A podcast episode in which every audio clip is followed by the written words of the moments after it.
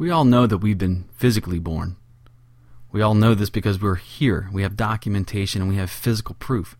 But what proof do you have that you were born again? Well, we're going to be discussing this topic and more as we go further into 1 Peter. This is BibleStudyPodcast.org.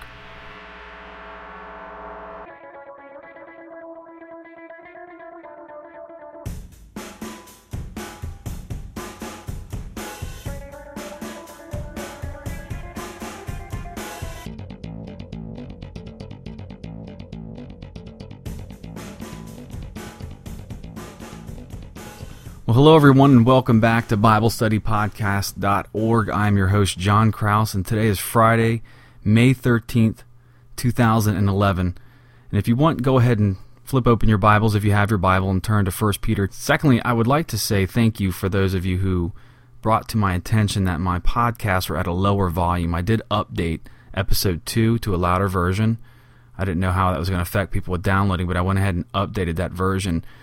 I don't talk lower. I just would export my podcast lower because I have a tendency to talk louder. So I was sounded like I was shouting at the normal volume that I keep my podcast at. So it sounded like I was yelling. So I had a tendency to, to keep them lower. But I fixed that. I'm gonna have them loud like Toby's are, so that those of you who listen to things, you know, and I forget about this. Those of you around the world who listen on phones in rooms with people in it, that really wouldn't work out if I record these and I export them really low. So I'm going to keep that in mind. I, I thank thank all of you for your uh, input there and reminding me and, and telling me about that because I wouldn't have known.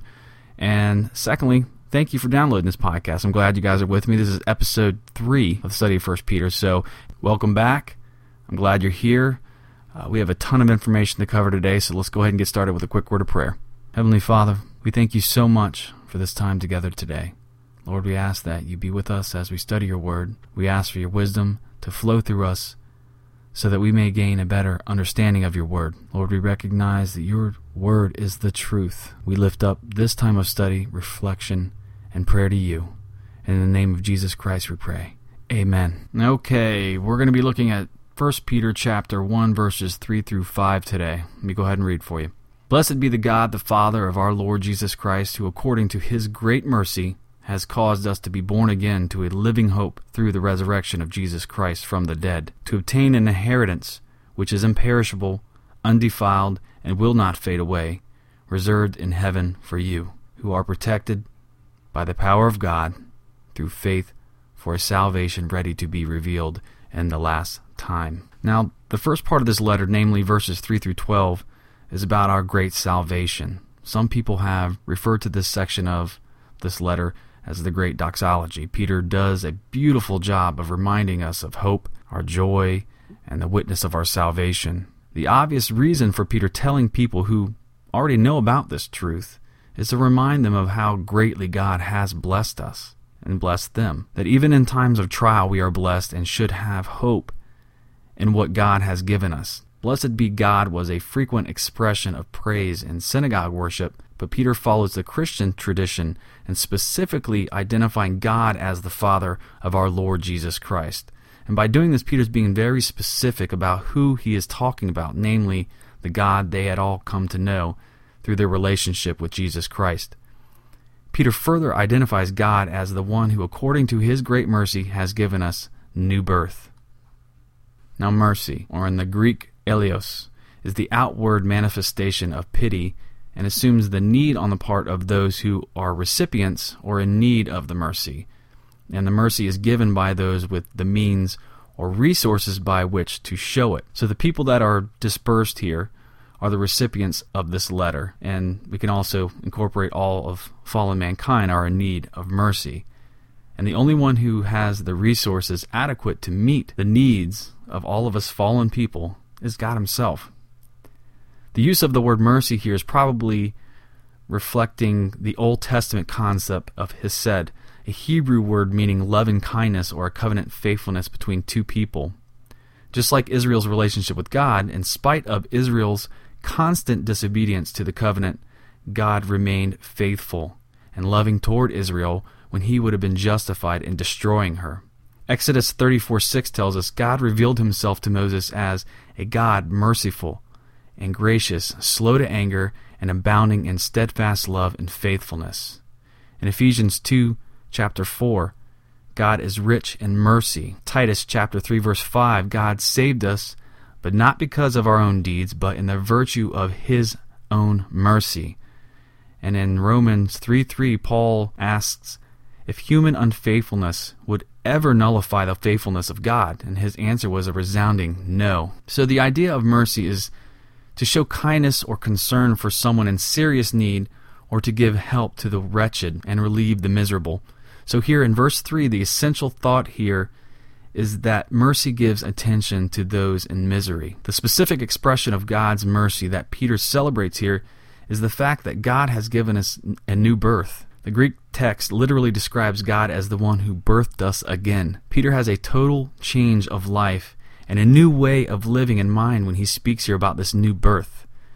This mercy that God gave us is in the form of this new birth to a living hope. We would be born anew because of Jesus Christ's resurrection. That's in verse 3. Living hope naturally follows a new birth. If a Christian has been born again, they are spiritually alive. This new birth will flow from that. John chapter 3 verse 3, Jesus says that unless one is born anew, he cannot see the kingdom of God the hope that we as Christians have is living, it's abiding and active hope. This is hope that doesn't end. And one of my favorite verses in 1 Peter, it's one I've had memorized, is 1 Peter chapter 3 verse 15 and many of you probably already know this because you're into apologetics, you're going to know this verse. But in your hearts revere Christ as Lord. Always be prepared to give an answer to everyone who asks you to give a reason for the hope that you have but do this with gentleness and respect. So the first phrase of verse 3 sets our goal that we should follow in our lives. Our goal in life is to worship God, to see God's great reality with our minds and feel God's beauty and wonder with our hearts, and speak and sing God's greatness with our mouths. And that's what Peter's doing here when he wrote this. Blessed be the God and Father of our Lord Jesus Christ. That's what he's doing there. There's the goal for us to follow day in and day out, every day for the rest of our lives. All right, we're going to talk about the new birth. The Greek word anagenesis, that is often translated as regeneration, describes what happens at conception.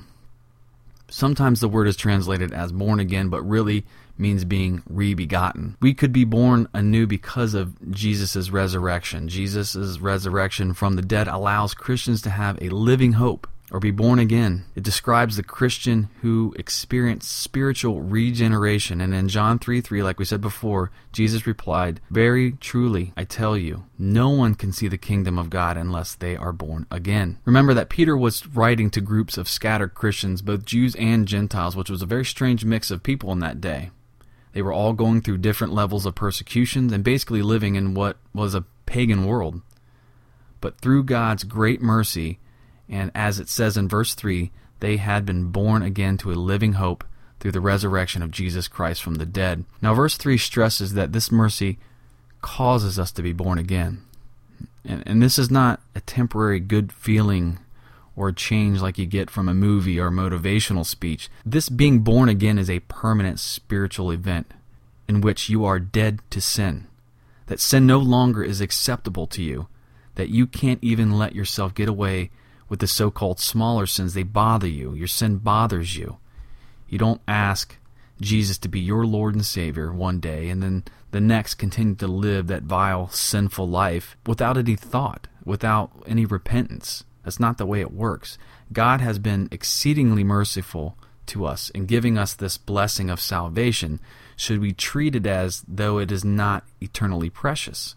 Now, Hebrews chapter 6, verses 4 through 6 tell us for it is impossible, in the case of those who have once been enlightened, who have tasted the heavenly gift, and have shared in the Holy Spirit, and have tasted the goodness of the Word of God and the powers of the age to come, and then have fallen away, to restore them again to repentance.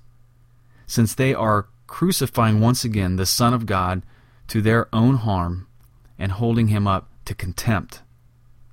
And Pastor Steve Cole makes a good point when he says this We live in a culture which has taken some biblical words and used them in a way that redefines and cheapens them, so that they no longer mean what the Bible means. But then they seep back into the vocabulary of Christians with their devalued meaning. Take the term born again. The media uses it to describe anyone who makes a comeback or gets a fresh start in life. A baseball team that has been in the cellar and suddenly starts winning is called the Born Again Dodgers. Chrysler, under Lee Iacocca, was Born Again Corporation. And so it is not surprising when over 50% of Americans say that they are born again Christians. They mean that they have had some sort of religious or emotional experience that resulted in a fresh start in life. It may have involved praying or inviting Jesus Christ into their hearts. But in most cases, they have no idea what the Bible means by being born again. Now, what the pastor is saying there has to do with false conversions. This really horrible thing that had been spread around, like just to, to try to win people to Christ, which might have ultimately had good intentions behind it, but it really ended up teaching something very, very bad that all you had to do is pray a prayer one time and that you were saved, that you basically didn't have to do anything else. So, and, and Paul Washer, you need to, you know, Google him. He speaks on this all the time. Hearing the truth is not enough. Praying a prayer one time is not enough getting that momentary God fix is not enough. People must fully commit to Christ in complete repentance and faith, because if they don't, they are in effect re crucifying Christ and they treat him contemptuously. Those that sin against Christ this way have no hope of restoration or forgiveness because they are actively rejecting Christ. They are rejecting Christ with full knowledge of who he is and what has been done for us. In 1 Peter chapter 1 verse 2, Peter says that we are chosen unto obedience and sprinkling with the blood of Jesus Christ. The word obedience stands alone grammatically and refers to the initial acceptance of the gospel. In 1 Peter chapter 2 verse 8 and, and 3 verse 1, Peter refers to unbelievers as those who are disobedient to the word. And in chapter 4 verse 17 of 1 Peter, he refers to the unbelievers as those who do not obey the gospel of God.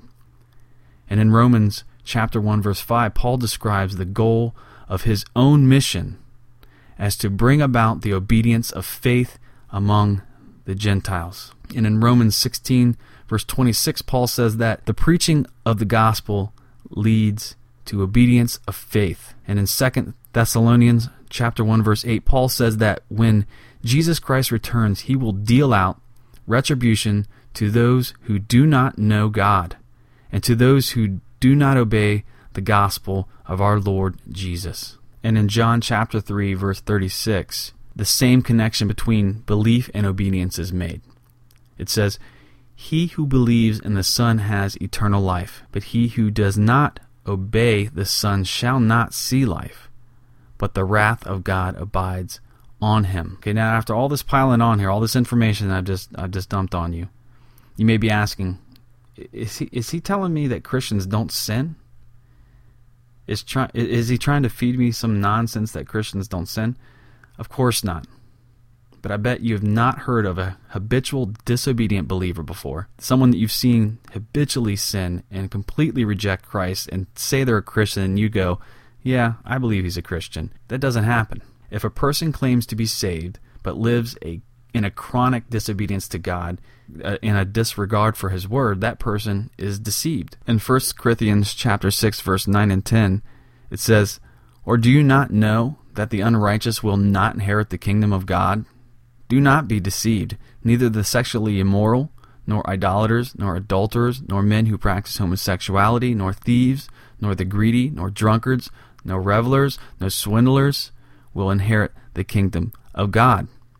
And in Galatians 6 it says, and in Galatians chapter 6 verse 7 it says, Do not be deceived, God cannot be mocked. A man reaps what he sows. A faith that is true and genuine is marked by the purification of the inner self and obedience to God's truth. Fruit and obedience are products of a true conversion and a life committed to glorifying Christ. All sin should bother us.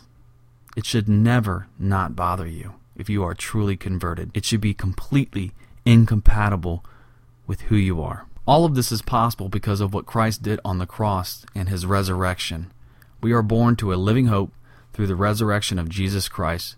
The resurrection is a crucial part of Christianity. If Christ has not been resurrected, we are still in our sin. And in 1 Corinthians chapter 15 verse 17 it says, "And if Christ has not been raised, your faith is futile, and you are still in your sins." You see, Christians have been born anew to an imperishable, undefiled inheritance. The idea then that is this inheritance is eternal salvation, but it will only be available to those of true faith and obedience. 1 Corinthians chapter 6 verse 9 tells us, "Do you not know that the unrighteous will not inherit the kingdom of God?" And then we got Ephesians chapter 5 verse 5 telling us, "Those who are impure have no inheritance in the kingdom of Christ and of God." Peter further defines the hope as inheritance which is imperishable and undefiled and will not fade away. The description of hope is an inheritance also arises from the language of a new birth that is in chapter 3 here in 1 Peter. When a person is born into a family, he or she becomes an heir to whatever inheritance there is. The Greek expression born again or given new birth can also be translated as born from above or given a heavenly birth. Being born into a family of God means that we become heirs of the inheritance God has provided for his family. You can see uh, Romans chapter 8 verses 14 through 17 there. The inheritance is then described as imperishable and undefiled and will not fade away. This is like nothing that we know on earth. Everything that we have, all material, all matter perishes. It, it can all be destroyed and it will all fade away. What the Lord has promised us is an eternal, unperishable prize here. It is unlike anything that we can fathom. Now, verse 5 declares that by faith and through God's power, the readers are being protected for salvation. The word protected is a military word describing a garrison defending a position or a fortress. Now, Peter wants to encourage these Christians who are suffering these, these persecutions and letting them know that God's power guards their spirits. The good news Peter wanted to share with his readers as they face this persecution was the promise that God would protect them. The inheritance that was being reserved for them, the readers were going to be protected, and this inheritance was going to be protected. God was at work to see that those who trusted in him would endure and receive their inheritance. In this verse, salvation is seen in all its tenses, past, present, and future. Christians have been born anew by the mercy of God, are being guarded by the power of God, and look forward to obtaining complete deliverance from all evil in the last time. As they trust in God, His power makes them strong. All Christians must continue to trust God until Jesus comes again. This is when they will receive their complete salvation, the inheritance that spoke about in verse 4. Peter and the other apostles saw Jesus go back to heaven in Acts chapter 1 verses 9 through 11. They heard the angels say that Jesus would return. They also heard Jesus teach about this in Matthew 16 verse 27. Now no one knows when this is going to happen. So if you think this is going to be May 21st, 99.9% you're going to be wrong. It's even higher than that. It's closer to exactly 100 because no one knows. And it said this. it said in the Bible that no one's going to know the date or time. Christians should be ready. They should live good lives as they wait for that important day. And this is told by us in 1 Thessalonians chapter 4 verse 14 through chapter 5 verse 11. Our salvation is not maintained by our personal power, but by the power of God. For I am not ashamed of the gospel of Christ, for it is the power of God to salvation for everyone who believes, for the Jew first, and also the Greek. And that's Romans chapter 1 verse 16. This is an impregnable ring of defense God has set up for us. The enemy cannot possibly break through this kind of defense. God never changes his guard. He never lets his guard down. The Lord protects until we arrive in heaven. The same power that delivered us from the penalty of sin delivers us from the power of sin and ultimately from the presence of sin. Okay, so to try to wrap things up here, I know we've been through a lot of information now. There are four points that Peter expresses to us here that we're going to go over. The first point, God's great mercy, which is spoke about in verse 1. Blessed be the God and Father of our Lord Jesus Christ, who according to his great mercy. The second one, God's work of new birth, which is in the second part of verse 1 who according to his great mercy has caused us to be born again to a living hope. The third point, God's work of raising Jesus from the dead. And that's the third part of verse 1. He caused us to be born again to a living hope through the resurrection of Jesus Christ from the dead. And the last one, God promised of an inheritance and God's work of keeping our inheritance. That's verses 4 through 5. To obtain an inheritance which is imperishable and undefiled and will not fade away. God promises us an inheritance to all who believe in Him. God is our Father, and God is our source of the inheritance. Just as fathers leave an inheritance to their children, God's doing the same for us. So I want to conclude by asking you two important questions. First, have you truly been born again? Not just in that American cliche sense like we talked about before, but has God's Spirit imparted a spiritual life to you? And you might ask, how do I know for sure? Well, do you obey God's truth? And this isn't about do you never sin? And I hope you got that from this lesson. It's not about never sinning, but is the desire or goal of your life to please the Savior who, who loves you and gave his life for you. So you must put your trust in Jesus Christ as Savior and Lord as the primary matter in your life and be obedient to God's Word. Are you as loving as you should be? God's Word says that if we've been born again, we must work at having a sincere love, a clean love, and a fervent love, especially towards other Christians. So if you've received this new birth, you've got to work at this new love. Christians must love because they have been born again through God's imperishable word of truth. We must love because Jesus loved us first. He paid the ultimate sacrifice for us. He did the ultimate act of love for us so that we may spend eternity with Him in heaven. And if you're spiritually dead, God can save you from that spiritual death. Have a living hope and faith in Christ. Come to know God. Trust in our God. Have hope and faith in Jesus Christ, whose blood covers all sin. He doesn't care what you've done, He just wants you to come to Him and accept Him and obey Him. That is all you have to do. Let your life be a witness and proof to your conversion. Now, let me leave you with Ephesians chapter 2, verses 1 through 10. I know this has gone long, but this, I really like this, and I think it kind of wraps up what we've done here. And you were dead in the trespasses and sin in which you once walked, following the course of this world, following the prince of the power of the air, the spirit that is now at work in the sons of disobedience among whom we all once lived in the passions of our flesh, carrying out the desires of the body and the mind, and were by nature children of wrath, like the rest of mankind. But God, being rich in mercy, because of the great love with which He loved us, even when we were dead in our trespasses, made us alive together with Christ. By grace you have been saved, and raised us up with him and seated us with him in the heavenly places in Christ Jesus, so that in the coming ages he might show the immeasurable riches of his grace and kindness towards us in Christ Jesus. For by grace you have been saved through faith, and it is not of your own doing. It is a gift of God, not a result of works, so that no one may boast. For we are his workmanship created in Christ Jesus for good works, which God prepared beforehand that we should walk in them. All right, well, that's all I have for you for episode three. I know this has gone long, but I hope it has blessed you. It, has really blessed me to do this one. I, I really enjoyed this one. Let me take us out with a quick word of prayer. Heavenly Father, you have given us more than we deserve. Lord, you are full of grace and you are full of mercy. Lord, we thank you that you love us enough to care to save us. Lord, we thank you for protecting our inheritance. Lord, we look forward to the day that we come home to you. Lord, we lift up this time of prayer and in study to you. And in Jesus Christ's name we pray. Amen.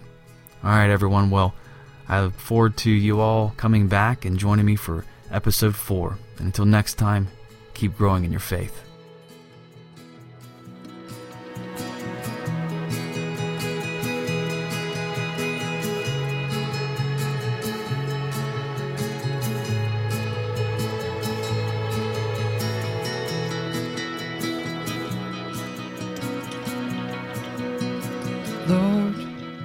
Dreamt of you the other night. What a beautiful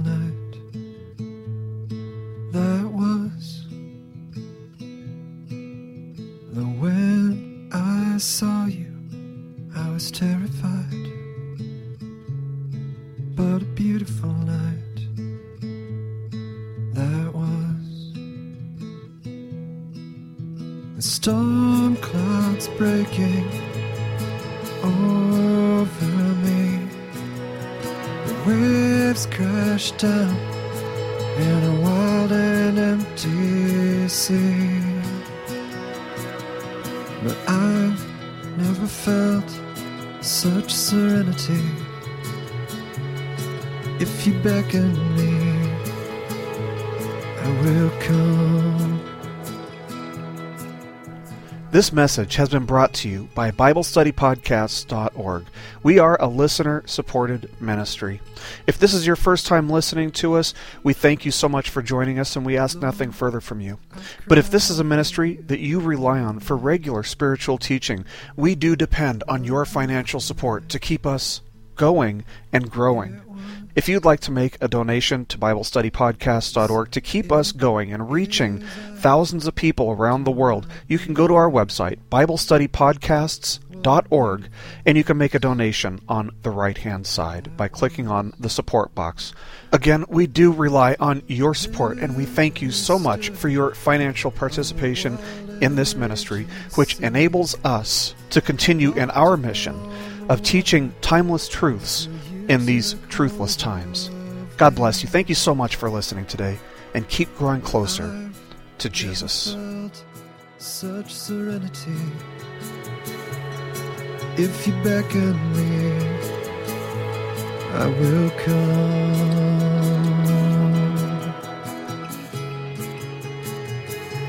I will come.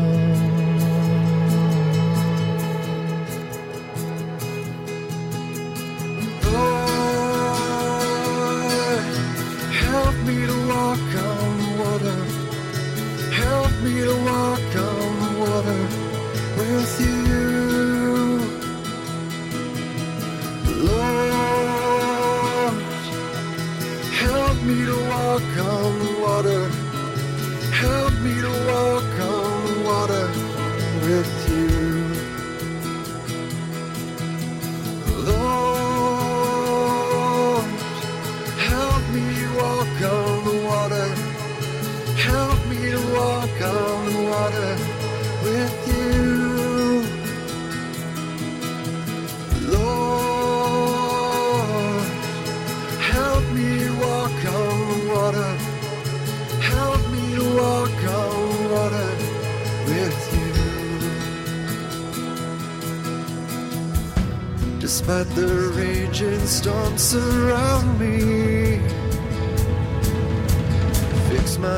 Eyes on you and help me be sure of what I hope for, certain of what I do not see.